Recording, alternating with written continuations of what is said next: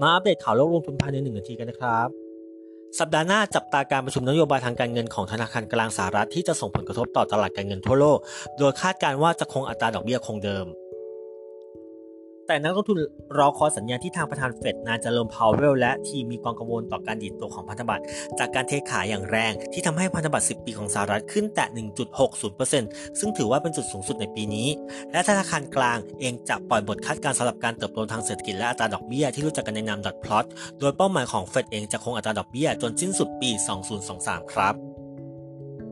นอกจากนี้อาทิตย์หน้ายังต้องจับตาการประกาศนโยบายทางการเงินของธนาคารกลางอังกฤษ และการประชุมนโยบายทางการเงินของญี่ปุ่นอีกด้วยครับ